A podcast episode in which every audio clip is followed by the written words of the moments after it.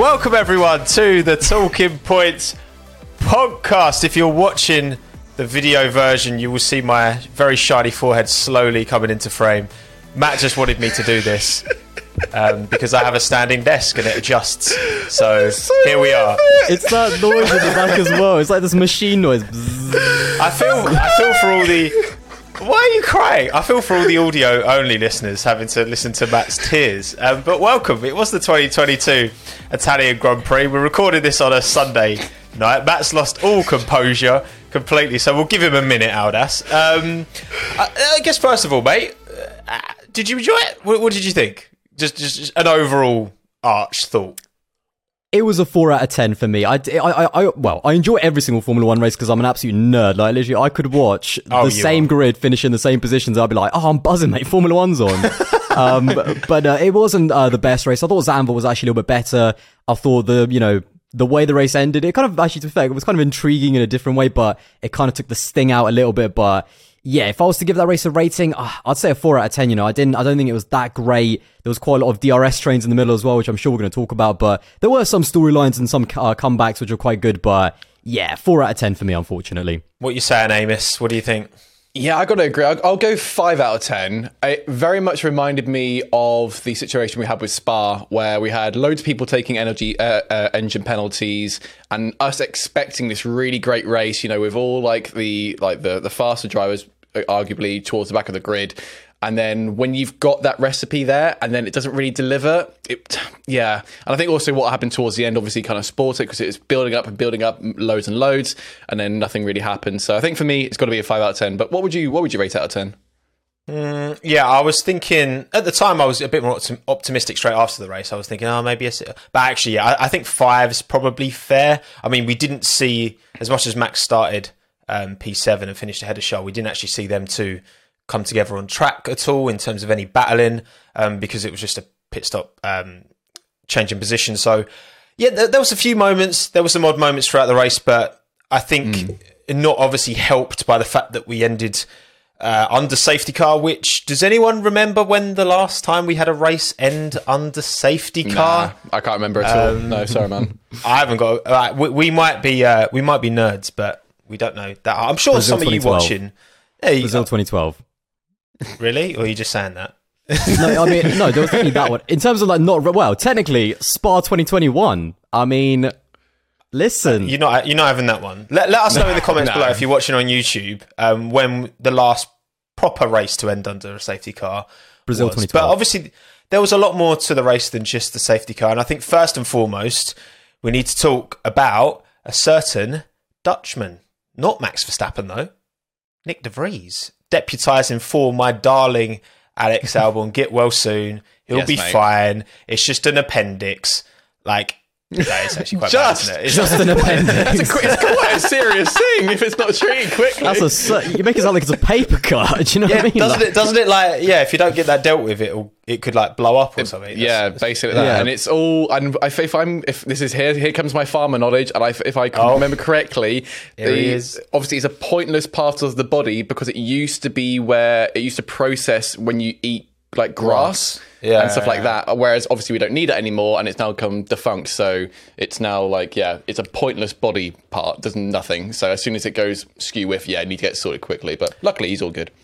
But like he said himself, Aldas, it's a bit of weight saving. And look, as, as as much as that takes away Alex's opportunity, which we knew that this was going to be a strong trap for for Williams, I think.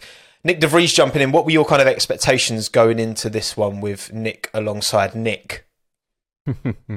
Uh, straight away. Uh, first of all, I called it on the uh, on the uh, Dutch Grand Prix podcast. I, I I, knew that it. Williams. I called it. knew Williams were going to be here. I said big expectations. I think Alex is going to score points.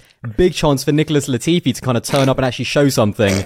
Uh, And you're both you're wrong on both counts. we'll talk about no, but I was right. But Williams were strong here. Like they had genuine pace. They weren't like the slowest. I think Aston Martin was struggling a little bit more than them. But genuinely, I thought uh, I thought Nyck De Vries jumping in. I, I thought he would do a solid job because he's not completely cold. Like he did kind of warm up to the weekend. He had that Aston Martin stint. I know it's in a different car, but it still kind of gets you acclimatized to the session and kind of gets you acclimatized to the track. And he did kind of, uh, you know, also drive the Mercedes, uh, you know, earlier as well. So he's not completely cold, but I expected him to perform, and he did. He, I, wouldn't say he ex- exceeded my expectations because that's where I thought that car should be, and he did a great job. So the fact that he was on the pace.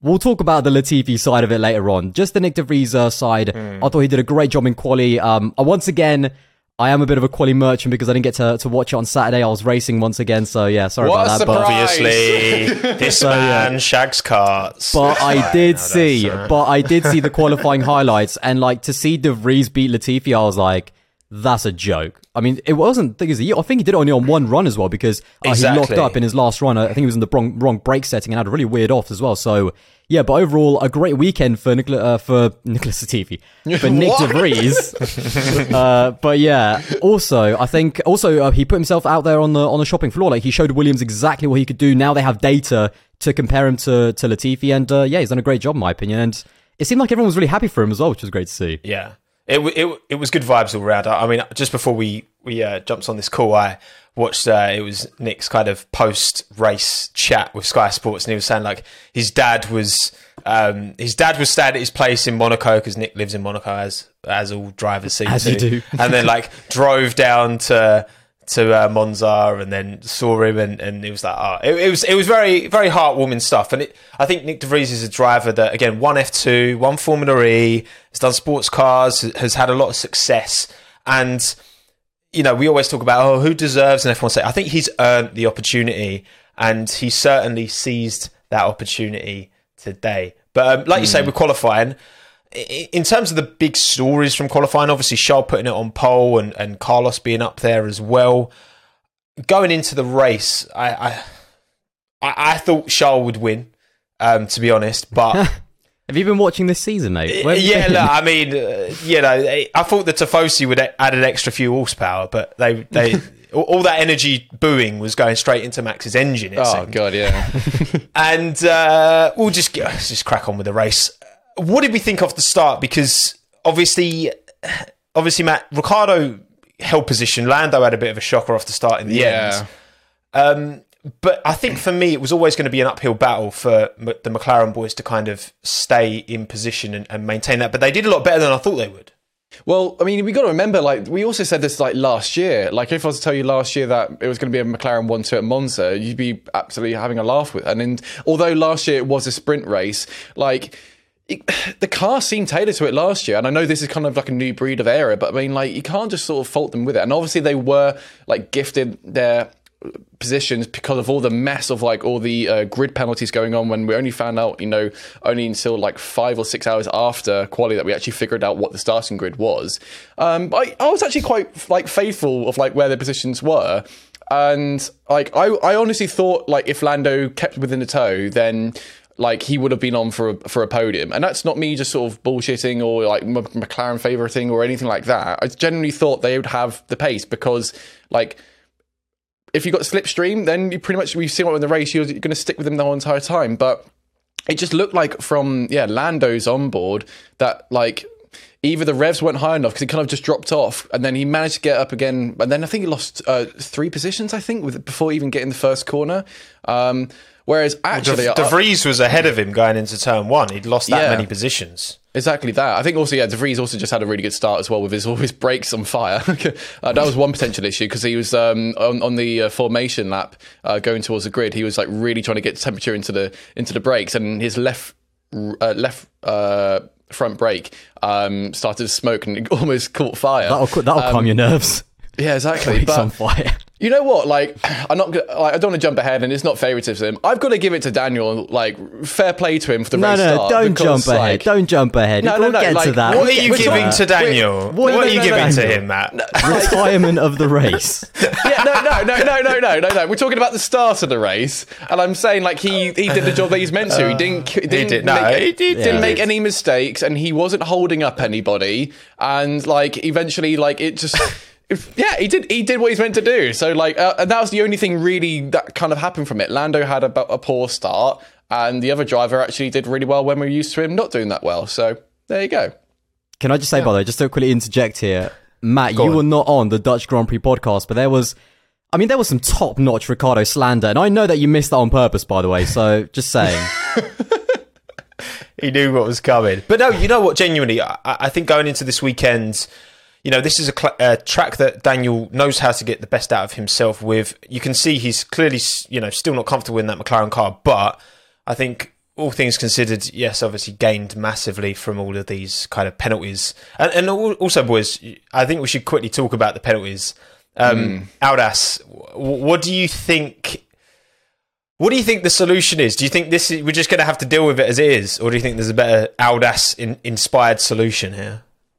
It's a simple one, but it's got to be at least one more power unit component just per team. Like it's got to be one more component of each of each engine part because it's just getting a bit too ridiculous, especially in not, I mean, it's not back to back races, but, you know, two out of the three races where we genuinely don't even know the grid. Like, I mean, again, I missed qualifying, but it was kind of pointless anyway, because when I looked at the result, it was like completely different to what the starting grid was. So I didn't even miss anything. Like, it's. The drivers didn't even know. No. I mean, did you see Gasly even tweeted, like, "Does it, can anyone tweet me where I'm starting? I mean, it was just yeah, like, that was pretty shocking. good balance. I like that, Pierre. But, yeah, it's it's a little bit too ridiculous. I get why there is such a big limit, you know, on only three power unit components because you want the teams to develop reliability in a way that you know does kind of shake things up. So maybe mm. add something to that point, but it's it's it's a balance, isn't it? It does give us a bit of a mixed up grid towards the end of the season. It kind of gives a bit of drama to the sport as well. You know who's going to make it uh, and who's going to keep all their power unit components. It does put more emphasis on reliability. So teams like Mercedes are actually you know they're buzzing in terms of like their reliability throughout the season, but it doesn't look great. You know, just it, I think it makes it even more difficult for the casual fans because it's like they probably don't understand it, and it still frustrates me. So to me, it is just give them one more power unit component. So four across the season for for the entire power unit, and I think that's kind of a good balance. Um, but yeah, that's that's kind of the only thing that I think they can change because well, otherwise, is that yeah, I is think that enough more... though? I think it's also the issue that the reason I think they can't do it at the moment is, is basically due to the cost cap. Um, that's how they've got in, in, your allotted amount. That's what, you, in theory, you should fit into your budget. But then anything extra from that, obviously, there's going to be additional resource. So if you were to add on an extra like uh, engine sort of unit or whatever it could be, um, in theory, you shouldn't be then exceeding that, those budgets because if you've got a set amount, that's I think that's the main reason why they can't really be doing that. I think they, they are, actually bringing... increasing it. Yeah, because there's more yeah. races next year, so they are raising it. But yeah. that's only because of but the there's races. only two more races. Yeah, it's still not yeah. enough. Because I mean, I, I agree. I, I think it would be interesting to see with four next year. Um, because what you've got 22 races this year divided by three is just over seven. So you're expected to, if, if you're not going to jump into that allocation, you need to get at least seven, which is quite a lot. 24 divided by four is six. So that's a, that's a, a little bit less, right? But it's still quite a lot to ask. And you like to think reliability upgrades are allowed with these engines going forwards. Um, not performance upgrades, but reliability ones are allowed. So I think that's part of the solution. But for me, I, I, just think the bigger part of this whole thing is just the lack of clarity and, and the yeah. lack that, that the fact that there was there was so little in terms of concise communication. You can't tell me that there's not a way that the FIA can come up with a system, right? If you get because all of these penalties are human made penalties, right? People people have been like, right, you need that penalty because you've taken that. You can't tell me that there's not like F one, the richest sport in the world, has not cannot develop an automated system, right? Right, all right, you have that penalty, you have that penalty, press, and then it automatically rejigs. Now, obviously, when we were watching qualifying, which you didn't, Aldas, because you're a highlight merchant.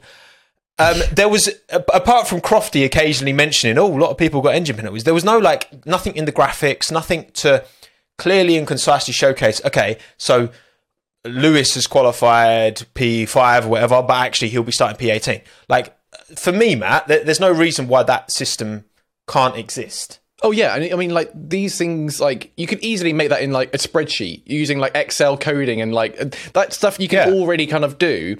And I think like the biggest thing that, that the F1 coverage missed out on is like what you mentioned there is trying to explain all these penalties to like a new viewer. So like you could say, you know, Lewis Hamilton, the most he will qualify, uh, although yeah, he is qualifying against 20 of uh, 19 other drivers. Um, they should sort of say like, well, the maximum he can get on the uh, grid is like maybe P8 because he's got this engine penalty penalty and live show you, okay, here's where mm. they've actually qualified, like one timing tower, but here's what they it now means with the penalties. Because obviously, yeah, it's hard to keep track, but when you've got that data there, it should be pretty clear cut. Like it's not mm. like obviously only um, after qualifying some people might want to take more penalties or whatnot but then even going back to that like it's maybe adding on like uh, an extra allowance is one answer, or is there like another um, avenue we can look down onto? Maybe you know you have to start from the pit lane, not right necessarily to the back of the grid, or does your penalty cross over to multiple races? Because you, we've seen it before, you know, where someone's got like a 25 place grid drop, and so obviously that just means to just go back to the back of the grid. So then they've actually capitalised on not using utilizing the full the most of their penalty. So is there like a discussion there, Tomo? Do you think of like maybe carrying over? Penalty which hasn't been used because basically it's like first come first isn't it like if you've got like a 15 place drop um, because of your engine and then your teammate I then think that just it after confuses you. people more in the next race. Like it just, I don't know. Yeah, I, I just think they need to like whatever the system they decide on, like they just need to make it clear. And I think that the fact that you had the drivers tweeting about it, the fact that no one knew what was going on, you even had like Jonathan Wheatley still like having a moan just before the race started, being like, "Oh, we see if we can get Max P four." Not that he needed it in the end. Um, I, I, I just, yeah, I, I just think the clarity thing would clear it up, and there's definitely a solution because we're always going to get this at this kind of time of year when we're into the you know second third of the season. You're going to start seeing engine penalties. So just make it happen, F1. Just I make better also, by the way, engines. we have to remember also that this was uh, with the with the E90 fuels. Like this was a brand new kind of not a brand new uh, engine period, but there was a lot more true. reliability uh, issues at the beginning of the season because they were getting used to these brand new fuels, and so yeah, that's why we didn't have as much of it in 2021 because the teams had to adapt so much more for the power units this year. So I think that kind of plays into it as well. Maybe next year, once they're much more, you know, once they've Yeah. had all the research and all the development, maybe it won't be as bad. and and that's why I think a knee jerk reaction, like again, exactly as you say, I think we need to take that context into account. They are just getting on the top of these new. Uh, they're not new engines from the ground up, but they are very different engines. Um, yeah. but someone who didn't have an issue with their engine certainly was a Mr. Max Verstappen because I mean, Matt, I, I was quite shocked of how quickly he was able to make progression, even passing your boy Daniel Ricciardo before they even had DRS, man. With that Yeah. pretty chunky rear wing as well, they had had on the Red Bull, like it was crazy. Yeah, I think Max. I think the Red Bulls. excuse me. The Red Bulls were the only ones who didn't have a proper modified, like proper flat wing. It was proper huge. But I mean, like, I think it's just it's him and that car. It's just they're so like. You know whether the drivers they always always talk about being so connected with the car where you're not even actually thinking about like uh, like it's almost like the perfect lap to, as it were. And I think Max has pretty much got that now with his car. I mean we've known this now for, for the past few few races that like yeah even in the opening stages of races he doesn't even need DRS or even ERS to like overtake anyone on track. And he just seemed to be like in the league of his own. And it, we we really saw the extent of that when uh, I think Leclerc had to pit for the first time. Then we saw the extent of like the actual interval between him himself and uh, uh, Verstappen, and that's where you could actually see. Okay, here's a data of how quick he's been just coming through the pack or and just or just getting just getting far ahead. Um, it's a shame though we're not seeing it on the other side of the garage now. Unfortunately, I feel like we, we're starting to see a repeat of what's happened last year. Um, because otherwise, because like if you could have just imagined, you know, both those drivers being at the same level as Max with that sort of the control they have of the car. I feel that team would kind of be pretty much un- unstoppable. This particularly this season. Um, but yeah, I, I, don't know about you, but like it's just I just it's it's a bit of a weird one because it's it's like a boring narrative because Max is dominating so much, but it's also you should be congratulating it because that means that the team and the driver himself have worked so hard to get to this point where now they're making it look easy, but obviously that's that's going to ignore years and like uh, so much hours put in from the from the team back back at the base. Yeah, it's, it's funny how like you know the, the Mercedes cars dominated for eight years, mm. and it's it's been like half a season of Max Verstappen, not even complete domination. And yeah, I, I, I you know it, it does quick. You quickly get to that stage out where it feels like it's just inevitable that he's going to win. it's almost yeah inevitable is the right word i mean we're just any i I think i tweeted this actually like it doesn't matter where he starts like anything that's thrown at him any grid position that they put him in put them in put him in 20th and it just seems almost like you know he, he's surefire to win. Um, I think even Leclerc actually in the post quali interview, uh, he was the, one of the questions he was asked, uh, and Moxie Max was starting back at like what was it P seven or something, P eight, and um, or P nine. But yeah, basically, even even Leclerc was asked like, do you think Max can, you know, do you think Max is gonna is gonna win it? And he's starting miles back, and Leclerc's like, yeah, pro-, like he was just saying, yeah, he's gonna be in, he's gonna be in the fight. He's gonna be in the fight, obviously. So Can't it's just it's incredible at, at the moment. And yeah, they they seem to turn up like with a Monaco spec or something, just full, full downforce in Monza or something. But yeah, it's just Max. Obviously, in the RB18, he's kind of they fine tuned it so well across uh, across the season. They've developed it. Clearly, it's gone uh, swung a little bit more towards Max, but again, the law of averages, even though it might have swung away from Sergio Perez in terms of the points that they're scoring, because Max is getting all of these wins, it's worth it. So yeah, it's Max is just absolutely smashing it. Um, and yeah, Adrian Adrian Newey does it again. I mean, he's just he's just unreal as well. I mean, I know there's like this whole like Adrian Newey merchant uh, thing going around. I remember people like put Seb uh, under that tag, but there, there's a lot of Adrian Newey merchants over the past like 30 years, like Nigel Mansell, Damon Hill, Jacques Villeneuve. There's a lot of Adrian Newey merchants. So yeah, credit to that guy, and obviously credit to the guy that's actually performing out there on the track and winning from literally everywhere, unstoppable. It almost seems like a foregone conclusion now, but it's still amazing to watch. This a generational driver, and uh, it was another great performance in Monza. I think even if the race wasn't ex- wasn't as exciting, you can't take and whatever happened at the end, you can't take anything away from Max. He put Ferrari under pressure. The Ferrari fans, I tell you, were going to be sweating when they saw Max chasing down Leclerc after about five or so laps. So it's all credit to him. It's a well earned victory, regardless of um, how it finished. But yeah, I, I, think the race kind of settled in. Obviously, you had Max making his way through.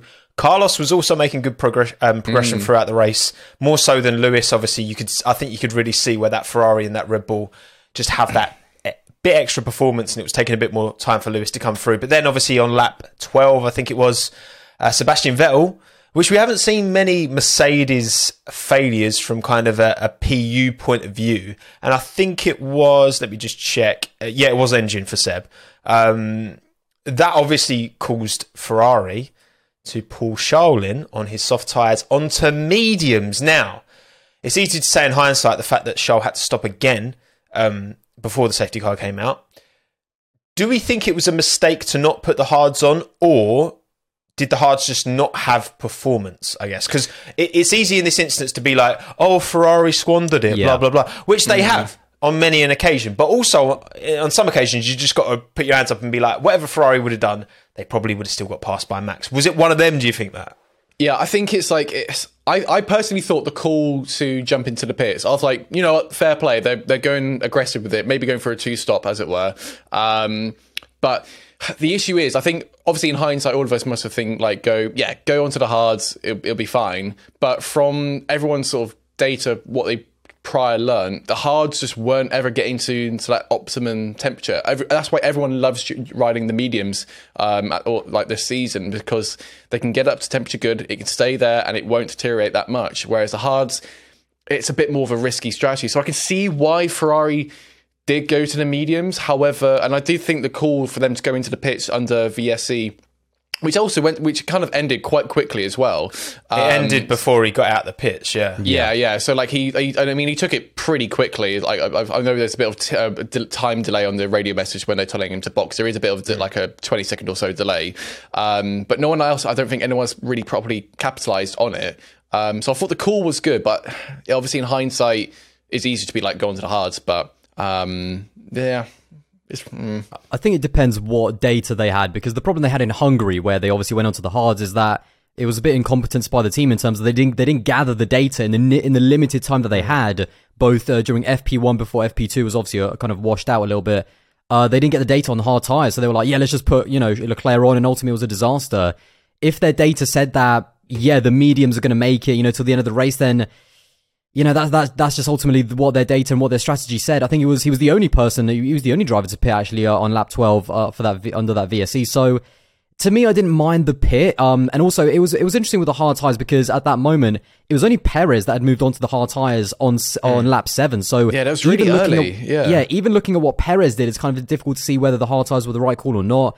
I actually didn't mind it. I thought that uh, what I thought from that moment is that at least they kind of got you know that 10 second buffer of that that they've cut that down from what would be a regular stop. So that's fine, but you need to commit to the two stop early. It was very obvious very quickly that Leclerc was not going to make it on the one. I don't I don't think he would have made it on the one stop because I think Max would have had too much pace, but I I also come back to the fact I think Max just had too much pace full stop. Like any strategy Ferrari would have done. Like I think uh, Max would have done the opposite. Like if Leclerc just ca- carried on, Max would have pitted and maybe still overtook him. So yeah, it was a tough one. I don't mind the go. You know, I don't mind them going on the mediums if they think that the hard maybe wasn't their tire. But yeah, ultimately I think it, they just yeah Max was just too good. Yeah, because I, I think the um, you know Charles pitted lap thirteen. Max didn't pit on the same tire on the soft till lap twenty six. So uh, the fact that they had Sergio out on the hard tires, I think Red Bull probably had enough data from Sergio to know that the hard probably wasn't the tire to be on.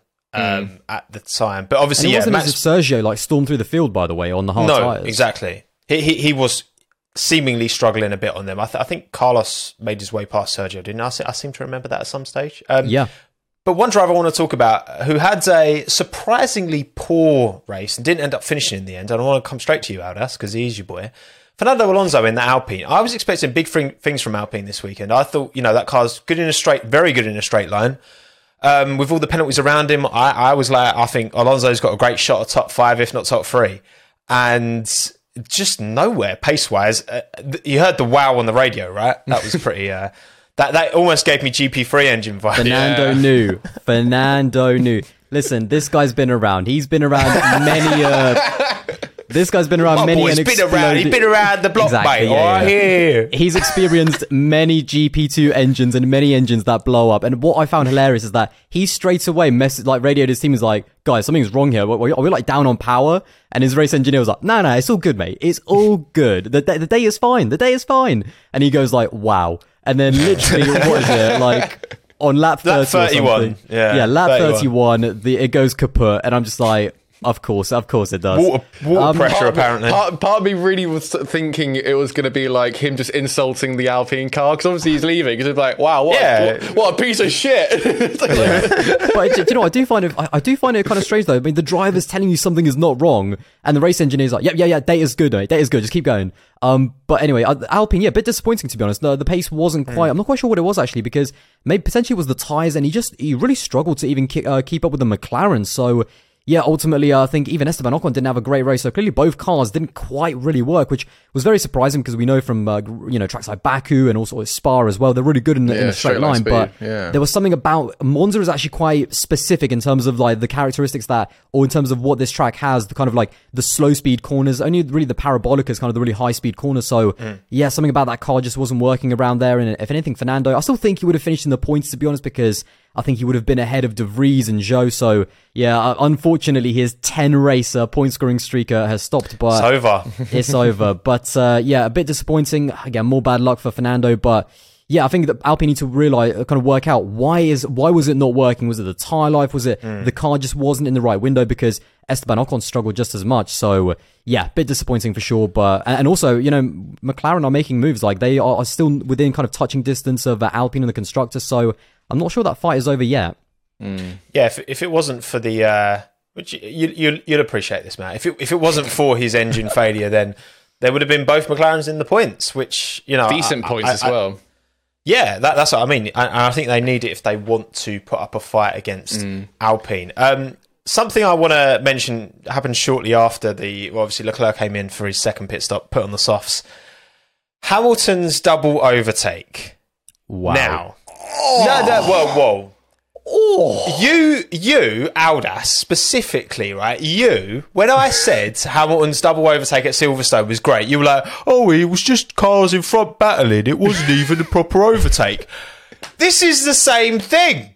It was just as good, no? It's not. No, it's not.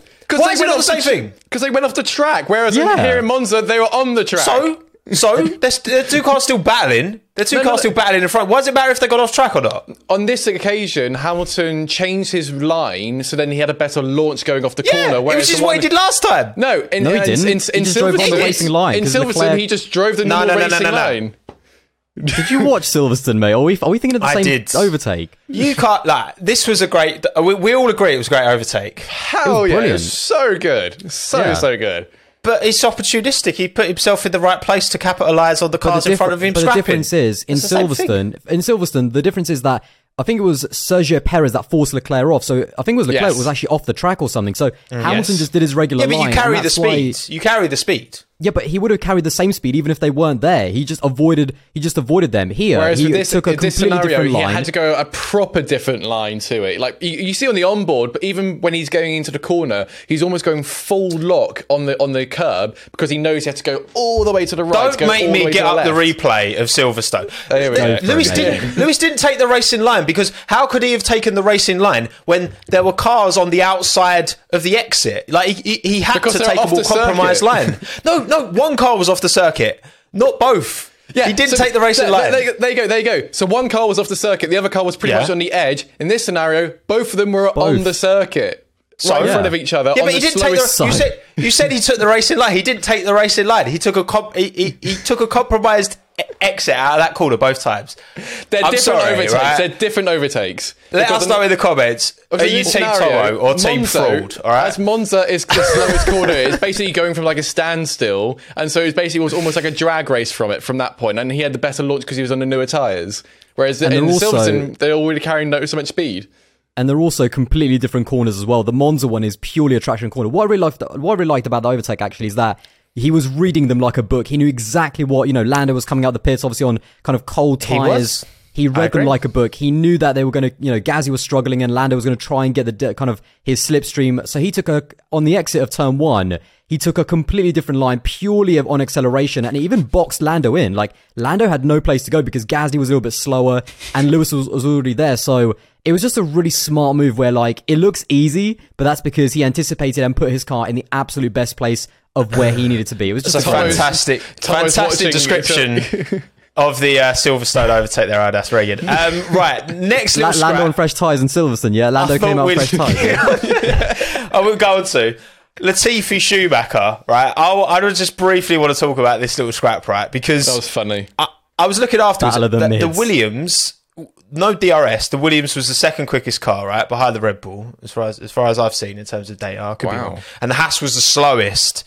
What did you make of the uh, Schumacher Latifi little scrap? Because because Mick did lock up, but Latifi gave him a lot of room. Do you, do you think Latifi owed him the room? I suppose. I think the move. I think the. I, I think the move. I think you- the, the one you're talking about is into turn into like turn one, right? yeah, it's that Um, one. Yeah, yeah, yeah. I actually thought that move was pretty decent. Yeah, he did lock up, but also he didn't hit. Um, he didn't hit Latifi. He didn't go into the gravel. Kept the car on track, and I mean, like fair play. Actually, was a decent move, but just like. Just do that with, for the rest of the season and with like every, with all the other people you're driving with, and it's, And there's got to be, isn't, isn't there a bit of Latifi tax on that though? Do you know what I mean? Like, um, no, it was to be honest, it was actually quite a good little. It was a good little battle. Although I will say, I, I was surprised Latifi actually got back past going into. I think it was the variant. Uh, what was it like just before the Lesmos? Um, but I will say it was actually a really good dive bomb by Mick Schumacher because he looked up. He looked like he was sailing right into the side of Latifi at Yeah. the last second, got off the brakes, and the car just gripped up perfectly. So he got the move done there. But then Latifi got back ahead of him going into the next phase, which I was really surprised at. I don't know how that, that Williams a rocket ship, mate. Clearly, well, I mean, he still finished second to last, mate. So it can't be that much of a. or is it the driver? I mean, we'll get to that in a second as well. Latifi but- just Latifi just needs to race ovals. Um, right, come on then. Let's let's talk about it. Um, both, I guess, yes or no. Um, was was the race finishing under safety car? Nah, it's not a yes or no question, is it? This is far too nuanced for that. What what am I? F1 Twitter. Um, okay, so basically, yellow flag came out. Safety car. They wanted to push Daniel's car away, but it was in gear wasn't in neutral, so they weren't able to push it. So they had to bring out the cherry picker to pick the car up, take it off track. Boom. By the time that was all done, um, we were on the last lap, so we weren't able to carry on racing. Aldas, thoughts? Talk to me. Oh boy. Um, in terms of what actually happened, I think first of all, let's just get something straight. It happened at the end of the race. That always puts the FIA, that always puts decisions in at a tricky point. It was kind of, I mean, the race was over, let's be honest, as if Leclerc was going to overtake an 18, 17 second gap. So the race was over. If, you know, if you want to compare it to like Abu Dhabi 2021. Um, but the thing Who is, would I- want I- to do that, Aldas? No one. yeah, who'd want to do that? Crazy. um, but I think, to be honest, in terms of the whole red flag thing, I did think that maybe, you know, in hindsight, the red flag might have been the right thing, but at the same time, it does set a bit of a strange precedent at first because the way the situation developed is that at first it looked like, you know, his car is just stranded. They'll push it back. No need for a red flag. No need to kind of escalate the situation for one car because then it kind of sets a bit of a strange precedent. You know, is every single stranded, like single car just going to be a red flag? So, uh, you know, I, I will put that kind of into the mix, but it very clearly kind of turned out that this car's going to be very difficult to take away because number one, the marshals spent a good one or two laps uh, trying to move it and then they couldn't. So you're running out of time this entire time. It's just getting more and more pressurized. And then the whole, you know, when the cherry picker was brought out, then it was kind of like, yeah, th- this race is not going to get restarted because uh, at the speed that it's going, and also where the, there, there was actually a mistake in terms of where the safety car came out and which hmm. car it picked up because it didn't pick hmm. up Max, it picked up George, which was a little bit strange. So that is definitely something that the FIA need to look at because then that meant that Max had to do another lap and kind of catch up. So that took away even more time. And by the time the whole lap cast thing happened, I think it was what, like lap 51 at that point, and we knew that we were going to finish behind the safety car and there wasn't going to be any racing. So the question, you know, if you're asking, should there be a red flag? In hindsight, maybe yes, maybe that's what we need. You know, should the end of the race and should we prioritize entertainment at the end of the race and to make sure that a race does not finish under the safety car? I think that's a question that actually should be posed to the drivers, to the teams, to the fans as an open discussion because otherwise that should be a, a, rule. Like if there is a certain amount of laps or a percentage of the race left and an, and an incident like that happens, should that just be standard procedure? Like, you know, a red flag so that we get an exciting finish. But if that is, you know, what people want, I think that should be a rule. So that's not necessarily open into interpretation, but it should be a hard and fast rule. In terms of what happened today, I don't mind that they threw out the safety car and kind of left it because we ran out of laps. You know, like I said in Abu Dhabi in 2021, what should have happened is that the race should have just finished under the safety car because we ran out of laps. A race is a finite amount of laps, and you know, if you want to add more than that, just creates even more trouble and even more controversy. So, yeah, it was just a bad incident. There were little errors again by the FIA, like where this what happened with the safety car and some of the miscommunication that the commentary box even picked up on. But in terms of what happened, I'm not too mad about it, even though I think that going forward we can improve it, and I think the FIA should improve it. Nah, I disagree. I'm sorry, man. on, like Matt. it's Go off. For, for, for me, it, it should have been a red flag, and that's not from an entertainment standpoint. That's from a safety standpoint. So, Daniel Ricciardo stops. He, if, if, I think, I don't know if he left it in gear or if, it, if the car somewhat got beached. Either way, the marshals couldn't, they couldn't move it. It wasn't So, Daniel's fault, I'm sure, Matt. I'm sure. Whatever, I don't care. Um, so basically, yeah, the way it works out, obviously, yeah, yellow flags, bring out the safety car when the car is literally still stuck on onto the track.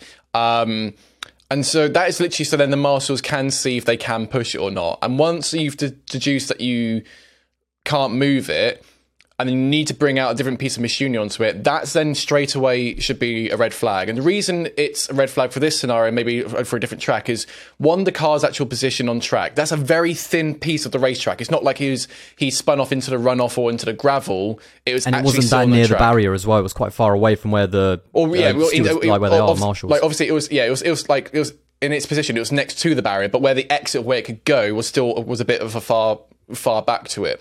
So the reason I'm always saying is like red, red flag is because we've seen horrific accidents before. Like Jules, uh, Jules Bianchi, you know, the horrific accident that happened there, which could have, in some could argue, could have been avoided if it was a red flag or whatnot, and for all un, unseen circumstances.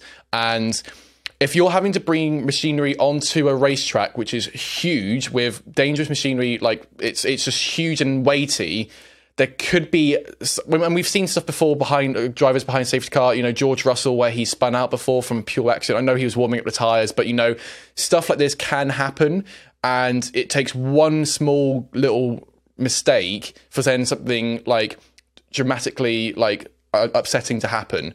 And so then if you're having to put machinery onto the track, that's for me on when I'm like, no, straight away red flag it because like as I said, it's on a small thin part of the circuit. Um, I don't mind that the, the, the race ended up in the safety car. I fully agree that like yeah, you only got a certain amount of laps to go, but my choice of it being a red flag is not on a uh, entertainment value. The same with back with like Ab- like Abu Dhabi when Latifi crashed. You know, like I also said that should have been a red flag, not for entertainment because it's a risk to the drivers. You know, in that case, uh, case with Latifi, they had they had a load of dirt and, uh, and uh, sorry dust and having to cover the oil and check the barriers. And in this scenario, it's a car that's right next to the racetrack. But um, Tommy, what, what's your thoughts on it, mate? Because I'm I'm interested. Are you team red flag or team not red flag? It's one of the right. You, you can't be chucking out red flags willy nilly. So you, you want racing. You want things like a safety car does a job a lot of the time. There's no reason from from my point of view that they can't analyze each track beforehand and be like, right, where if a car breaks down in a certain area, what is the level of because look, it, it, it stopped on the it stopped on the inside of the track, so you're going to have to either push the car across the track to recover it or get a you know a cherry picker to come in and drive across the track. There's no way of, of safely because I, I I I agree that as soon as you're getting big machinery on that track, and we- we've seen it before, whether it's like Stroll trying to un- unlap himself, I think at Imola, where he almost hit some um, marshals. Whether it is like you say with George in Imola, where he just dropped it under the safety car. Like we forget when the safety car's out, they're still going fucking quick. Like that Bernd Mayländer is going like the clappers. He's going full send in that Aston Martin. Now, obviously, I'm sure he'll he'll slow down and going past the cherry picker, but. That, I mean, we. I don't know if you've seen that the helicopter shot of, of and you can see Nyck De Vries kind of like he, he doesn't very- see yeah. it and he kind of brakes. And that something something is wrong with that. Yeah, like that especially I thought was super dangerous. I'm surprised he wasn't actually looked at in terms of like he really he was almost like trying to like do a half overtake. I know that's not not, not what he was trying to do, but it looked like it, and he was almost like really close to the to the. When to he was, the I, I think he was probably unsighted, right? He- he- Yeah, and, and I again, like, and obviously, like the drivers are they're being they're being told where the accident is, right? Um, And I think there was even a case where we were mentioned before where the safety car came out in the wrong position or held up the wrong position, and George overtook the safety car before I think he actually saw the lights to do that. Although that was the correct thing for him to do, I don't think he actually got properly instructed to go past. So that's one the scenario message where hadn't reached the teams yet. That's the problem. there was so miscommunication there. Yeah, so that's one scenario where a driver has made his own decision and not knowing things on track. There's another thing where, let's say, the safety car is yeah going past the incident, and you've got drivers who are now speeding up to catch at the back of the queue. It takes takes them one corner to go round the corner to be like, oh, here's everyone now. I'm going to quickly move to the side so I don't crash into the back of them because they're really slowed up, and then. That's your issue there, so that's why that's why that's why I'm pushing for the for the red flag. And uh, again, and again, it's not they're, they're still going quick under a safety car, and I just think when there is, you know, to recover that car took well, it was six laps in it. It was forty seven when Ricciardo broke down, and we Yeah. didn't get the race restarted with, with six laps to go. So in in that instance, I just think. You know the red flag is it's written in the rules, and and this is one of those things where it's just like you've got the rules that are written in a certain way, but they've they've all then you've also got the way that you like all all three of us and everyone listening and watching what we want racing to be and what we think racing should be. And there's always going to be certain little little things that we disagree on. But I think in this instance, like a red flag, when there is particularly around safety, and I agree with Abu Dhabi, I, there, there was fluid on the track from Latifi's car. There was damage to a damage to a barrier. I think in that instance, you chuck a red flag and you neutralise the race, and everyone still's got their position. Everyone can go on soft tyres and just go like the clappers to the end. Because Yeah. you know it, it it's it's one of them that it's it's sport. Sport is entertainment. Entertainment is important but part of what makes sport entertaining is the rules. You, you have to if, if if you just did what you wanted every time yeah, it wouldn't have because you wouldn't know what you're expecting. Uh, and i think that this is a good instance and i'd argue the same about the whole um, super license thing conversation around Colton Herta i think this is a good instance to look at what is currently in place and and question it because look at the end of the day last year Abu Dhabi, a decision was made based on entertainment and not by based on what is written in the rules. And everyone's meant to be following by the same rule book. So in this instance, I think the FIA, you know, could they have, have, have shown a red flag? Yes, but once they did put the safety car out, I think you know that they followed the rules to the to the to the nth degree. I But it also was think, by also the way, a shit on- finish to a race. Mm. on Abu Dhabi as well. Like what even complicates the situation there is that there was articles before where Michael Masi basically just was saying that the teams agreed that in a in an ideal concept, in an ideal situation, they didn't want any red flags. So even that that already mud- muddied the water going into the race. But you know, Yeah. luckily we didn't have that, you know, any kind of deals or anything going on like that. But I'm not necessarily like against the red flag. To be honest, I'm not on team red flag or not. It's just I think every situation is so difficult. And I think what what really made it even more complicated is that it was so late in the race, and because of that, um, because they lost two or three laps because the car wasn't able to push back, be able to push back. Yeah, by that point the stewards just kind of thought maybe you know they were kind of happy for it to end on the safety car and that it was going to be pulled back. But there was definitely a, a point where I thought you know if if if that car straight away we knew that it couldn't be uh, couldn't be pushed back. I wouldn't have been opposed to the red flag because that's what it's there for. But again, every situation requires nuance, and you can't just throw out red Im- flags. imagine this. Yeah. Imagine this was the title decider. Imagine that there's Oh, Le- here we go. Leclerc Verstappen. Imagine this was the title decider, right? Leclerc, that's Like, hopeful, mate. Leclerc You Verstappen. you can you can look at it right, and you can look at how you know. Oh, it was it's six um, laps of, of safety car at the end, and uh, you know whoever wins the title doesn't matter. If if it was a title decider, you can understand the the pressure to get the race going again. But the problem with with, with Abu Dhabi, right? The whole all all cars have to overtake the safety car. No one gives a shit about that rule. No, no one hmm. cares about that rule out of that context. But it's a rule, and and that's the point. It's a rule. If it's written down, it's a rule. That is how the sport should be officiated. I just think this is an instance where the use of a red flag. It's difficult because in one instance I'm like the sport shouldn't be officiated differently depending on, on the context, the circumstance. It should just be boom, boom, boom. You officiate in the same way all the time. But I think when it's like towards the end of a race, and whether it's the title decider or the first race of the season, I do think that some of the some especially what you don't want to happen right is, is, them to rush to get the race going again and then it causes a safety related issue right? Because they've rushed too quick because they've felt under pressure to get the cars going out again and then something bad happens that could have been avoided. That's the problem and it's like chucking a red flag you feel like i know matt i, I just feel like it, it it neutralizes the race that's what uh, i'm saying i think like honestly i think if we I think if as soon as the marshals had said to like race control, who they're constantly in comms with, um, mm. had said to them, "Yep, there's no, there's no way we're moving this. We need to get the cherry picker out."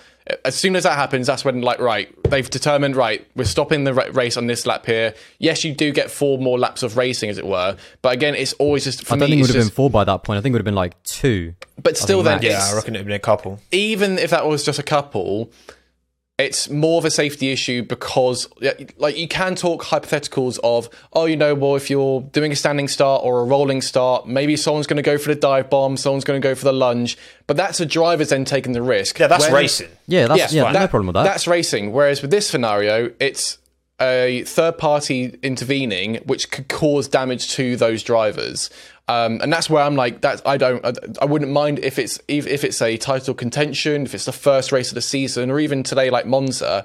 I think like personally, yeah, a red flag is better for the safety, but then also it then obviously would help out with the entertainment side of things because then it means yeah, everyone's on brand new um, brand new tires. Yes, it does means that whatever gaps you've you've created during the um, during the race are now have now been shrunk, but that's racing. That's what a safety it. car does anyway. Like, yeah, precisely. So in that case scenario, then it should be like, okay, well, if yeah. the red, if if the if the race is restarted from four laps ago, or if it, if it's just with a safety cars go, it should be no different then. Basically, well, you can't add more laps, which is what NASCAR does. I think NASCAR uh, it will add an extra five laps, or there's something there's something around if a red flags drops, they'll like add fuel and they will they will always, always finish the race under race conditions. Yeah, but mm. maybe it is just yeah. If, and there's even a, with the Formula if there's e, a certain percentage well. left, or yeah. Formula E, they have time actually, the I was going to say, yeah, I was literally about to say that, Aldous. Yeah, like with Formula E, they have it a little bit like football, put on added time. So anytime you've lost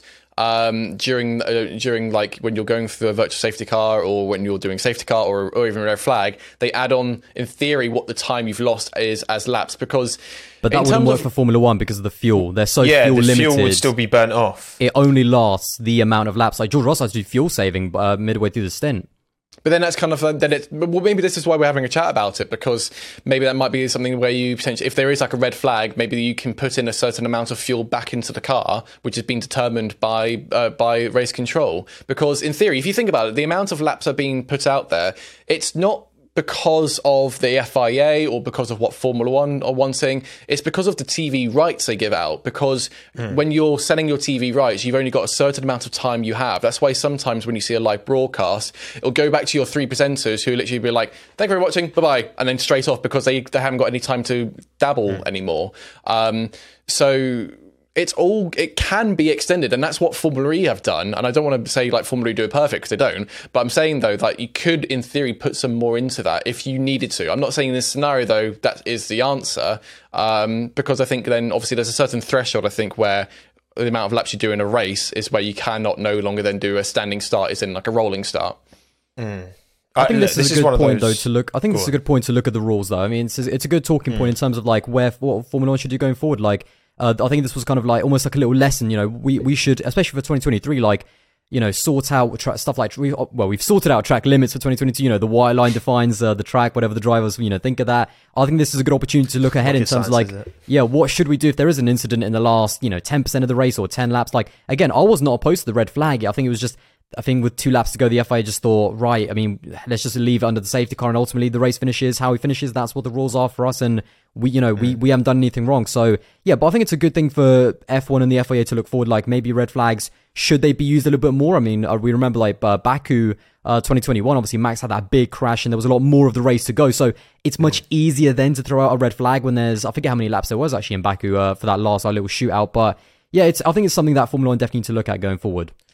Yeah, look, it, it, it's one of them that we all agree on the problem. No one wants to see a race finish under safety cars. Nobody wants to see that. Yeah, But, of course. You know, there, there, there's there's a there's a discussion to be had around what the solution is. So again, if you're watching on YouTube, let us know in the comments below what you think the solution should be. Right, let's get into the head-to-heads, boys, because we're almost an hour in. We haven't even started on it. Right, first and foremost, We haven't even got Red to Ricciardo versus Norris. Red, Red Bull, Max Verstappen, Sergio Perez. Oh, I feel like we, oh, can, we, can, we, we can just get through these quite quick, can't we? yeah, it's Max. It's Max, isn't it? It's another yeah. great drive. Um, Perez, uh, yeah, it was okay. Kind of not great in the end of the day. It, it seems that gap's growing out us. I feel like it's getting bigger.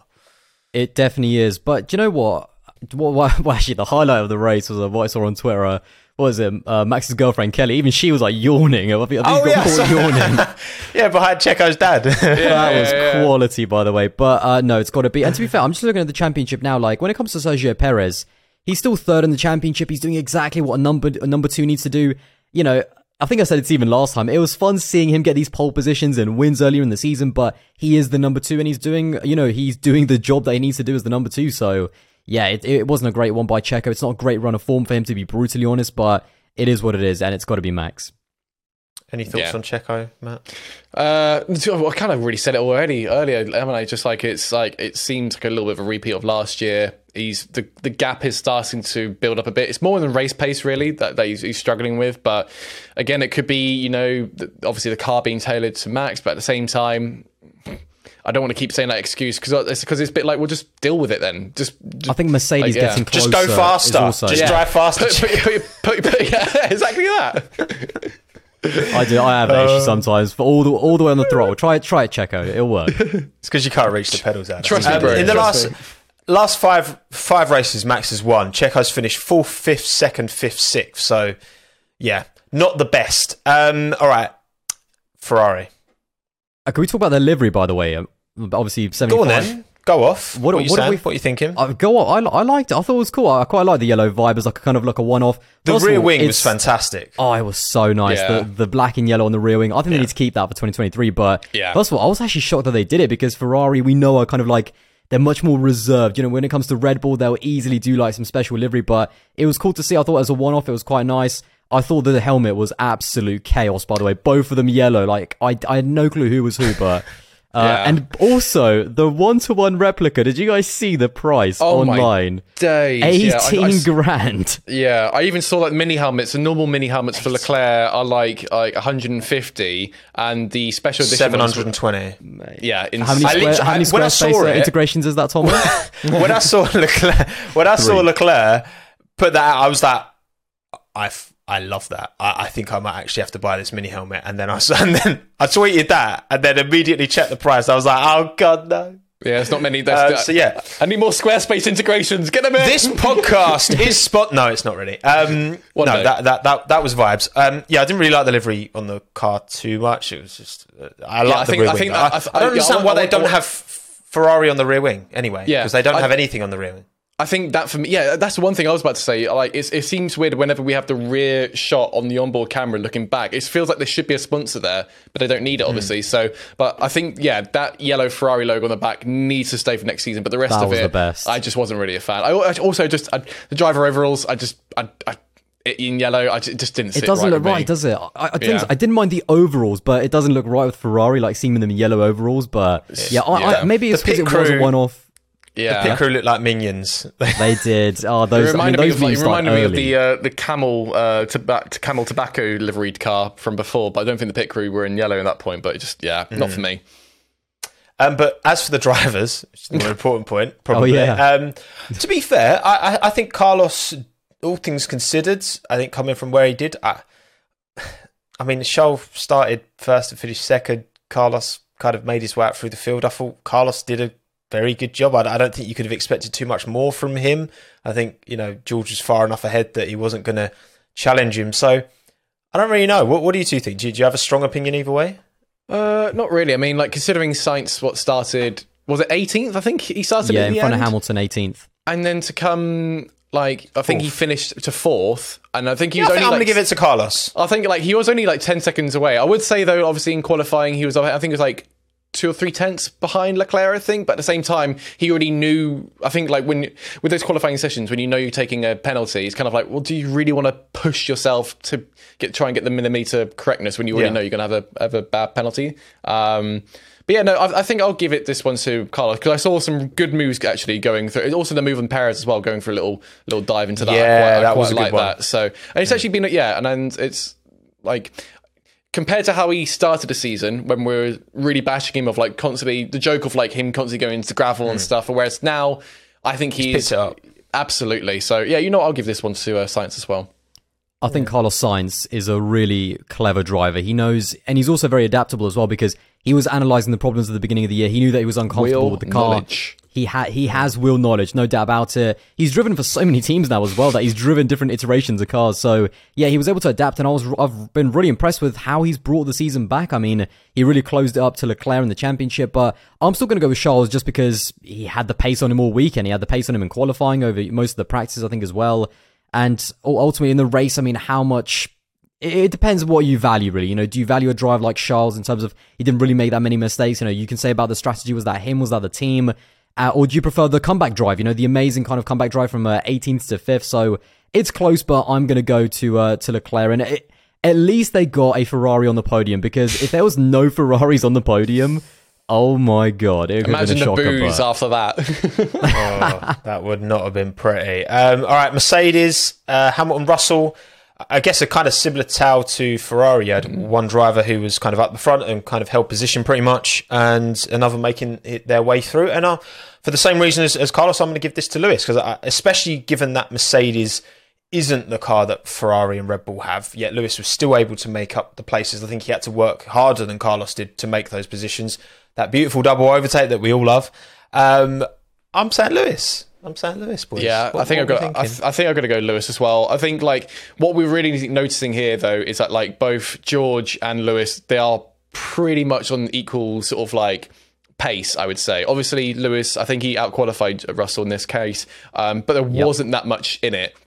And so a lot close, of times, yeah, and when, and there's a lot of times we can do hypotheticals of like, you know, oh, but if there wasn't a penalty, would Lewis be in ahead of George? And I think like we can we can just see, see like relative now, really. Like you know, George started third. Uh, no, did he start third? No, he started second. Second. Second. Started He was second. on the front row. Almost got Leclerc as well into T1. I was buzzing. Started second, ended third. yeah, I think I, I think because obviously they, they, everyone just kind of drove away from him because everyone's still banging on that like, oh, the Mercedes is going to bounce back. It's like it's not. It's it's like there's no magical. Everyone's dreaming of this big upgrade coming soon. It's like no, Mercedes the have flexi designed. floor technical directive. it's going to be worth two seconds. Everyone Sorry- keeps banging sorry. on. Yeah. I'm sorry, Aldas. You, you getting excited about George almost overtaking shot? You know in Fast and the Furious when he's like, "I almost had you," and it's like, "You never had me. You never had your car." It's Yeah. the same vibes, mate. Like, come on.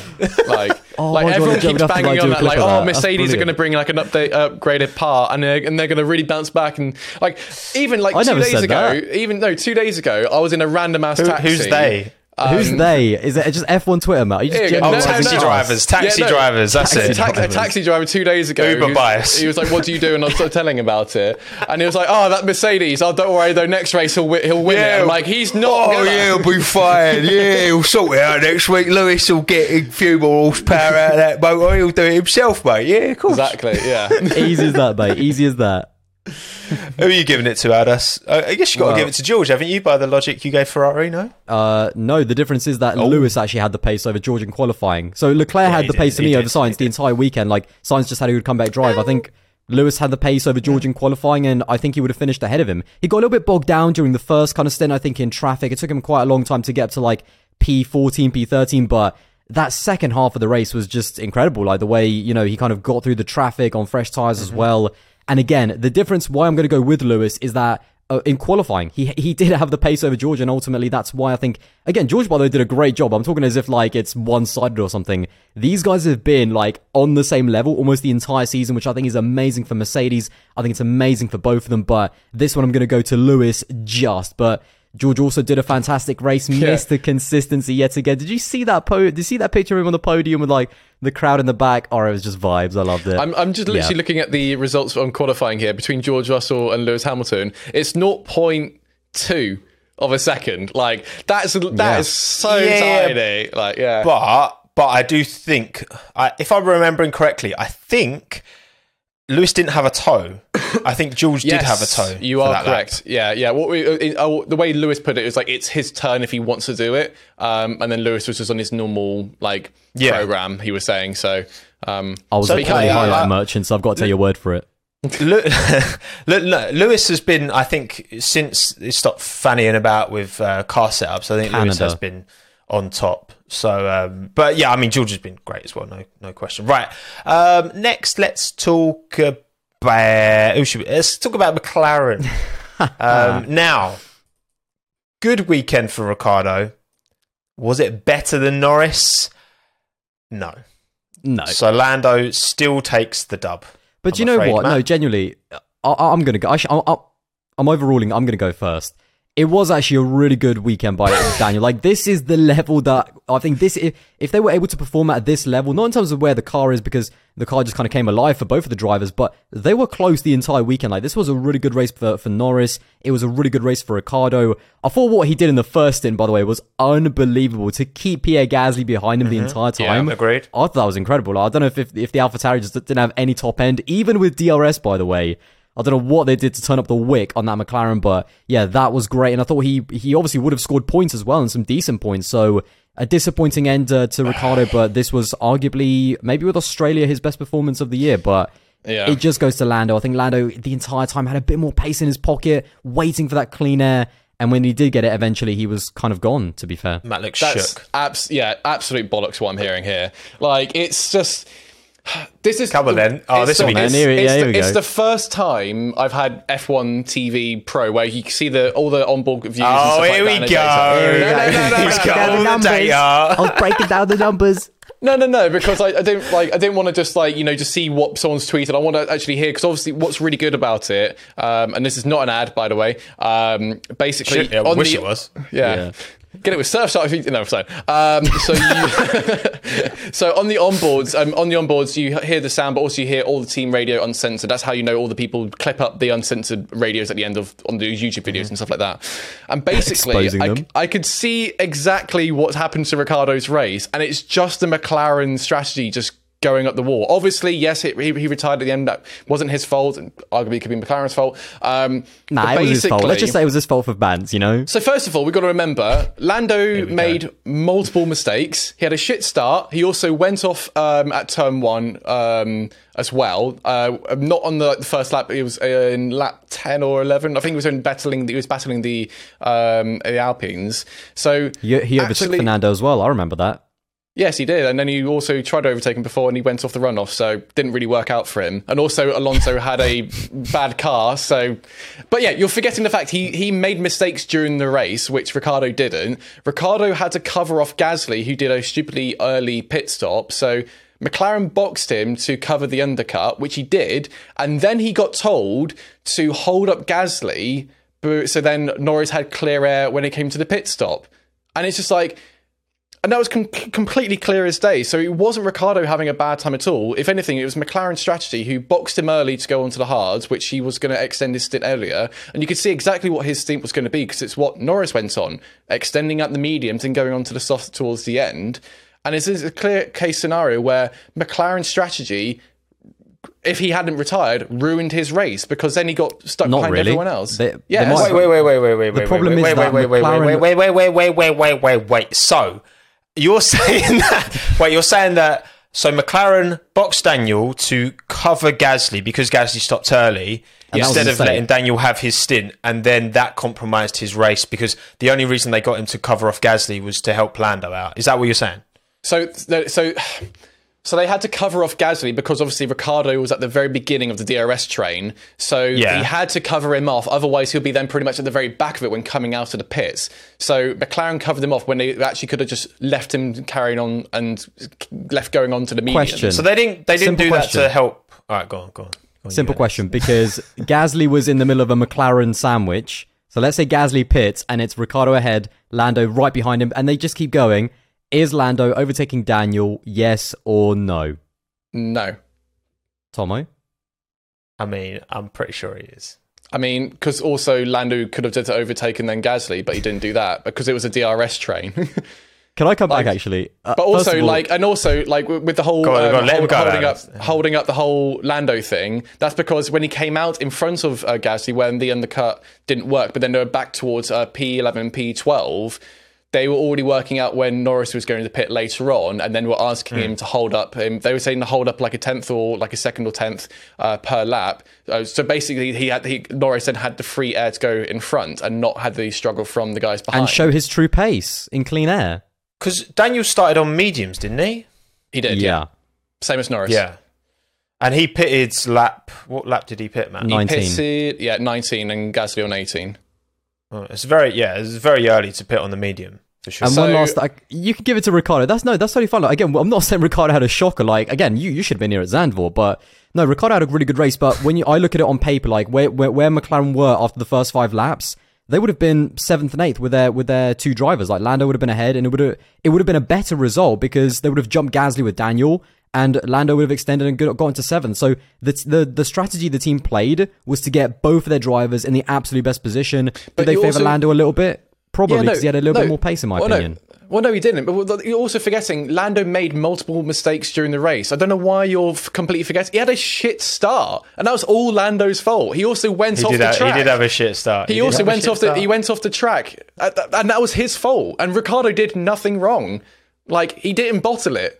And ironically, in the I didn't one say track, it. No, no, no. But you're sort of making out as you, you, you've chosen Lando over Daniel when actual Daniel's done nothing wrong, and the cars just failed him, and the teams failed him. Ironically, because obviously they're going to favour Lando because he's the one who's got more points in the championship, and also because that's the style driver they're going for. And also, he did have more pace. Like the mistakes he made, he made up for them. He re-overtook Alonso. Yeah, ironically, because Ricciardo was at the beginning of the of the DRS train, and Lando was behind all the other guys in the train. Yeah, but even in clean air, like La- even Lewis was struggling Right. to like keep up with Lando. Tell you in what, that tell you what. Actually, if Lando was better, he should have been at the front of the DRS train, but he didn't because he bottled the race start. So there you have it. Simple Right. as. Let us know in the comments. Do you agree with Aldas? Do you agree with Matt? I'm, I'm decided to sit on the fence for this one because you have to, you have sold a compelling story. I'll give you that back because you did actually look at the because you, because job, you yeah. just cho- chose to focus completely on Daniel for that race. You do actually have the information that we and I knew, otherwise and do you know what? I knew because I saw it obviously on his Instagram. He posted that he was watching F1 TV. And do you know what makes it sweeter? He must have been watching Ricciardo on board live just as engine cut out. Oh, Ironically, Karma. ironically, my, my- my internet froze. Oh my god! Of course it as did. soon as it reloaded, Right. I was like, ah, no. Let's talk about Alpine. Let's move on from McLaren. Although Yeah. there's not really too much to say because obviously Ocon started towards the back. and Fernando had no pace in his car for some reason. Um, too I- old. Who out qualified who? I mean, yeah, Ocon didn't even get into Q3. Yeah. I, I guess Fernando, but Yeah. I, I think the, a strong be- opinion. the best thing about Alpine this weekend was Ocon's Schumacher tribute helmet. I think that was pretty much the highlight, and after that, it was downhill. So, yeah, it wasn't Good a great weekend by then, Yeah. but yeah, Al- Alonso and I still love it. He knew that there was an engine. He knew that there was an engine problem before the team did. Like he just felt it. Yeah. You know, he's had experience of that. But yeah, uh, Right, gotta be- let's, let's move on. Noth- nothing Yeah. to say with them lot. Um, Alpha Tauri, obviously you had Pierre Gasly qualify P9, finish P8 in the end. Pretty good race from Pierre. Um, Yuki started at the very back, didn't he, and got up to P14. So Yeah. actually not a bad recovery drive. Although there were four DNFs, so actually he only finished three ahead of the back. Latifi and Yeah, I mean, a bit, bit of a shocker one for him. Yeah, it's got to go to Gasly, I think. yeah, I, I think so. Aldas, any particular insight you've got there, or just well, let me just break down Tsunoda's race to tell you why he was actually the driver of the day. um, no, I think actually, especially after the uh, early weekend scare, I, I, I don't actually know what it was that um, Gasly wasn't able to be there on the on the Thursday. I think. Yeah, had so a there was a He wasn't well. Yeah, well. so to, to bounce back from that again, it's been a bit of an up and down season for Gasly. He's still on the edge in terms of is he going to be in that Alpine or not. He's still kind of trying to fight for it. It looks like it's slipping away a little bit, but I thought this was a great race by Gasly. It was a bit strange why he wasn't able to get past Ricciardo with the DRS Open. I'm not quite sure uh, what happened there, but he scored points during a difficult season. I think it was a good race by Gasly, in my opinion. Well, yeah, he couldn't get past because he wasn't good enough. Uh, no, but uh, it's after the race though. Um, Gasly actually said something quite interesting to Sky Sports because they're obviously they're always trying to drill in, you know, like what's your future plans and stuff. And he's basically said like he's going to drive for AlphaTauri next season, but it, all the control is out of his hands. Like he has very much said he wants to try going to a different team, but he said on the interview, he's like, to best of my knowledge, I'm driving at AlphaTauri next year, um, but it's I've completely out of his hands. So yeah, it's literally that. So um, so maybe I just have to take that as face value. Yeah, it's, it'd be interesting to see if that one because I mean we've got like a two two weekends of no F1 now, so I wonder if we'll get any progression over that. Right, Alfa Romeo, another nothing race. Um, Bottas finishing P12 in the end though. He was right at the back after turn one two. I think he was. I think he got caught out, didn't he? Um, There was some kind of collision from, I remember seeing Yeah. Lewis's on board. There was like some kind of collision with Bottas. It was like a it- it- yeah, yeah. Everyone sort of like went into the back of him. I don't know who he made contact Ricciardo's fault. with, um, but um, always on the right hand side and no on the left hand side. So go fuck yourself. Uh,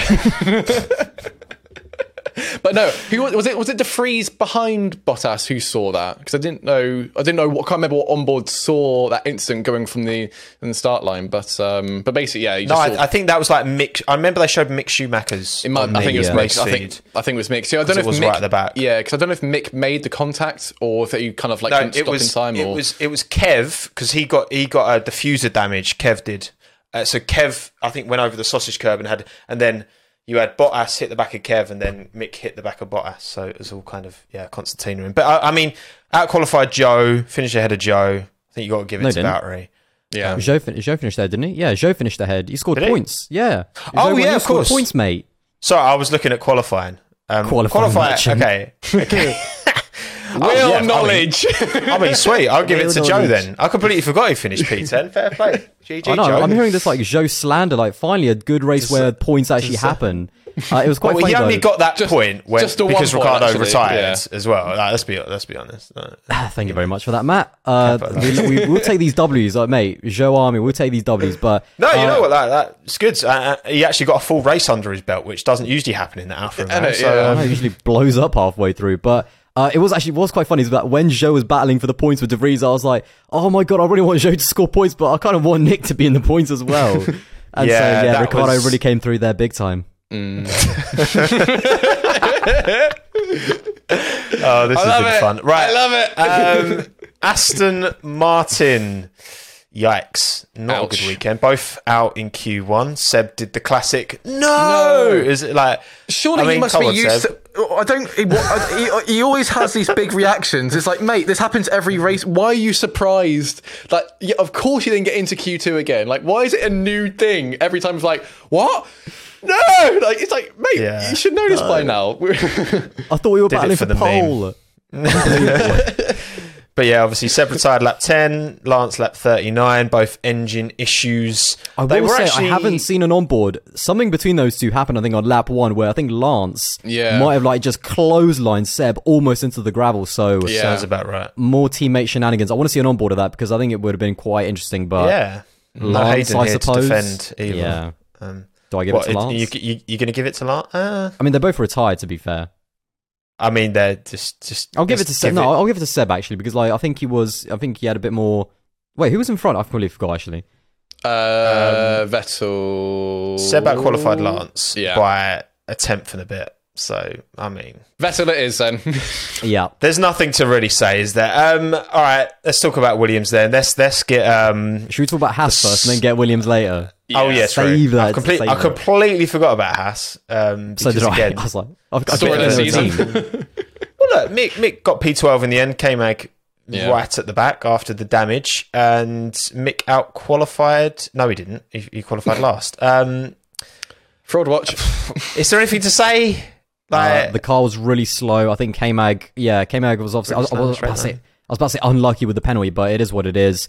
And yeah, Mick, I mean, he did that overtake on Latifi, but okay, that's it.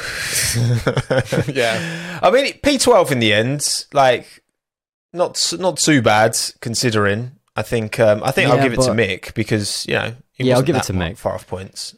Nah, fuck him. I'll give it to Magnussen. Wow, Why not? wow, slander. That was even more okay, now, fraudulent now, than the Ricciardo pick. Unbelievable. now we're talking about Williams. Okay. Um. Oh, boys. The original. I mean, I know Dutch you two champion. Saw you have some You explaining to do. You my, have some. I, want to hear my about this. tweet Yeah. from uh, tweet Mate. Thursday saying, "No, you just wait. You, Worldie. Nic- Nicholas Latifi going to have a worldie." I mean, that's look. That's not a. That's a open to interpretation statement. And I said he'd have a worldie. You left that wiggle room. Do you know what I mean? Monza last year was Nicholas's best race, I think, to date in a Williams. What, did, what position did he finish in that one, by the way? I think he was 11th in the end, and I think he got stiffed by the safety car because Yes. that's the only way George jumped him. So actually, he was onto a good thing this time last year. Would have scored points. Yeah, uh, oh, I don't know where to start, man. Because like, honestly, this just illustrated. This illustrated a lot. We, we've talked about it, right? About you know, is this Williams a terrible car that Alex is doing a really good job in, and Nick is just about there, or vice versa? Is Albon doing like a good job and Nick is just nowhere? And the fact that someone can jump in so last minute. He's, he's been driving the Aston Martin in the morning, which has a completely different steering wheel, completely different like setup. No wonder he locked his brakes and cocked up qualified. Still out qualified Latifi, even with that lap being deleted. And then finishes in the points with Latifi. I mean, he was only ahead of K Mag because K Mag had diffuser damage. He finished last, basically. Let's be honest. like. I mean, what do we say? I, don't know what to I say mean, anymore. I, th- I think the main things, obviously, like um, I hope he did enjoy his last ever uh, Italian Grand Prix. I mean, like I, I Someone be commented that actually la- on the last episode. Was, someone, said like, "Oh, I wish Matt was here to say that Latifi. I hope he enjoyed his last Dutch Grand Prix." It's my, it's my, it's, it's my running thing. I'm not changing my, I'm not changing my tune. Like, like I wouldn't be surprised in if the next two weeks he it gets announced. Like, we've had these rumors for so so long that De Vries is going to be replacing Latifi, and like you say, Tomo, like the original Dutch champion ex- showed exactly why he should have been in the sport. It's really un- unfortunate. Uh, well, yeah, he, he, technically was champion before Maxi was, so Yeah. got to count it where it is. Um, true. But like, it was really unfortunate, obviously, for Nyck not to get the drive after he won his F2 because literally there was no seats free. And then obviously he found a home a little bit for two years in FE, and now just by pure luck he was able to get this outing, and it was just the perfect outing for him. Um, you know, yeah, obviously he did get a bit of a helping hand having a bit of a FP uh, uh, FP1 session in the Aston. However, you do have to include that all because it's just part of the racing history as it goes. It's not. It's not like oh, but if you didn't have it, you wouldn't be on pace. It's like doesn't matter. That's it's part of how it all all comes It's a completely different car as well. Like, And also, there was um, there was also where totally he, different. um, I think even Seb was talking about how like when he got back into the car for FP2, they had to change the wheel position because of how Nyck had to try and set it up because Kit, Nyck kept pressing the wrong buttons from what he was used to um, Yeah. uh, uh, on the previous car at um, at Williams. Um, but I think like yeah, this really just. It, there should be no doubt in anyone's mind now, including like the team and anyone in F1. Like, yeah, that seat is well and truly Nyck's. It like he, he's a he's a decent and feisty racer. Latifi has shown which Nick? Which yeah, which Nick are you on about? That could, that could also be oh, that could also be open to interpretation. Nick Cassidy's had an absolute banger of a season at Formula E. Yeah, that's true. Um, True. but yeah, I just like it's it just goes to show though, like like, like Latifi, just like it's. I think you know you said it's very much the vice versa approach. That like the car is decent, it's just having a really aw- awful driver pedaling it. Um, and yeah, I just I just I just want him out. It was um it was an embarrassing performance, uh, which is what we've been seeing pretty much most of the uh, year. Now the car has gotten better since the beginning of the year. Like don't get me wrong, because I think what like what Alex did in Australia was just nuts because that's when the car was at its absolute worst. Uh, the car is now a lot better. Like it's on some tracks when the car is in the right window, when there isn't as much kind of downforce dependence because it still doesn't have as, as much downforce as like some of the midfield teams, but it does have straight good straight line speed. It can score points as we've seen. And to be fair, Nyck, like he was, what was really interesting is that at one point he was kind of under pressure from Joe, and then all of a sudden he was actually kind of getting away from Joe. He was pushing forward uh, to the car ahead. I forget who was uh, Gasly, I think it was. So Gasly. he was He actually was on the attack attacking someone bit, at the yeah. end. Yeah. So that's just incredible. Uh, I think Nyck has done again a great job to put himself in the shop front for that seat. I still think you know Logan Sargent. Maybe that's more just me uh, being a Logan Sargent fan. So there's definitely some Yeah, bias there. But I want, yeah, I want. To, I- I'd love to see him in Formula One at some point. So I look forward to seeing what he can do in FP1 in Austin. Uh, but yeah, I think Nyck has really kind of put himself at the forefront. As far as Latifi, that's exactly what we've been seeing. Terrible in uh, qualifying and nowhere near in the race. This was the race. Like, you know, jokes aside for a worldy performance, this was the race to take advantage of the car when it actually could score points. Like, it was on the level of the Alfa Romeo and the AlphaTauri. And Nyck as these opportunities don't come around often in Formula One, it's timing is everything. Sometimes you do have just that one race, and you know, and Nyck absolutely took uh, took it, and he has been a little bit scrappy. For anyone that's watch, been watching Formula E this season, like he has been a bit scrappy. So it's not like uh, you know he's coming off this amazing form, but he took the advan- he took the opportunity exactly when he needed to.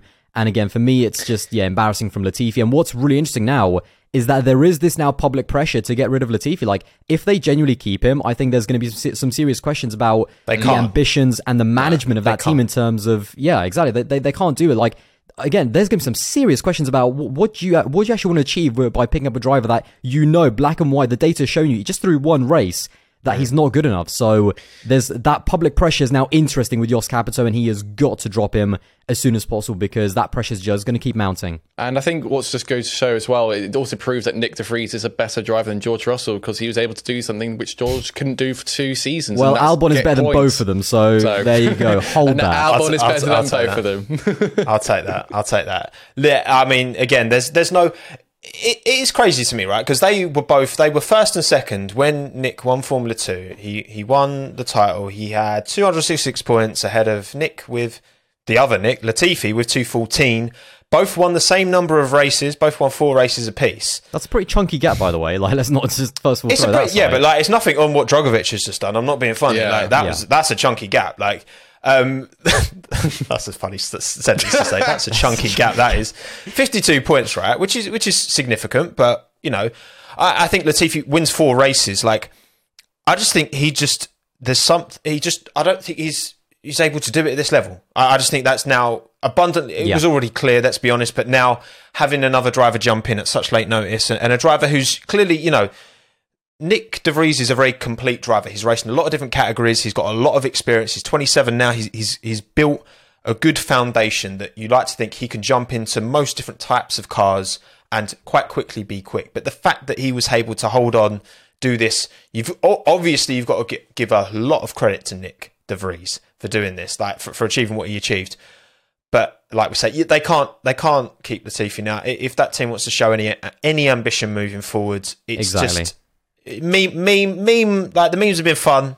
It's been fun, but the time's done. It's stopped. It, it, Don't get me wrong, he's- I- he's got to go. I want to say on that, like, I, I- don't agree with any of like the attacking on Latifi in terms of like his personal character and like all of those jokes. Like, No, of course the not. only things No, that I've ever absolutely talked not, about and the only things I've ever criticized Latifi on is always his pace, is always his performances. Like, It's not good enough. don't get me wrong, Lack- like that everything lack that he said about the whole like the, you know what's been happening online and like the abuse that he's like taken, like I totally agree with that. But when we're talking about hmm. performances and when we're judging absolute at the top level of sport, he is nowhere near good enough. He has not had any development across. Like I haven't seen the development since 2020. Like the gap was just as big in 2021 against George Russell and Albon from race one. Let's be honest, like from Bahrain, I was like from Bahrain testing, I was like Albon's got him already. So. Yeah, Yeah. the, the quicker I think they announce it, the better I think it will be for the team because, and also the better for him as well because you're just dragging him as well, almost kind of creating this new saga. So yeah, announce to whoever their driver is. Is it going to be De Vries? I don't know, but I It's got to be. Surely it's got to be De Vries. I mean, also like the, you do have to open up to a level of scrutineering, or like, well, like if you are in a really privileged position to be one of the like twenty drivers to be involved in Formula One, getting to do that. You open yourself up to being scrutinized, and if you're not performing, then you do need to take some criticism from that. And like, obviously, yeah, we don't like condone any of the actual insults straight towards him or anything like that. I know I always joke saying he needs to get out, but like that's not me on his personal thing. It's all about his performance and lack thereof. And where you have cases where like Nyck De Vries or even previous drivers, know, like Antonio Félix da Costa, we've mentioned before, who haven't been able to have the opportunity where you've had penny drivers replace it and haven't performed as well and are not progressing the sport, then of course they have to be open to getting that criticism. So yeah, like it has to be De Vries, surely. Yeah, I, I mean, as much as I also am a huge fan of, of Logan Sargent, I think that you know Williams need two solid drivers to build that team up, move that car forward. I don't think they're in a position. You know, if Sargent had walked F2 this year, then I think that's a different case. But I, I think give him another year in, in F2 at least. CAE progresses. Progresses. I think now we know that if they do have a De Vries Albon lineup for next year, because remember they were considering Albon and De Vries for that seat anyway. Um, It was when a bit of a shootout left. between them two, wasn't it?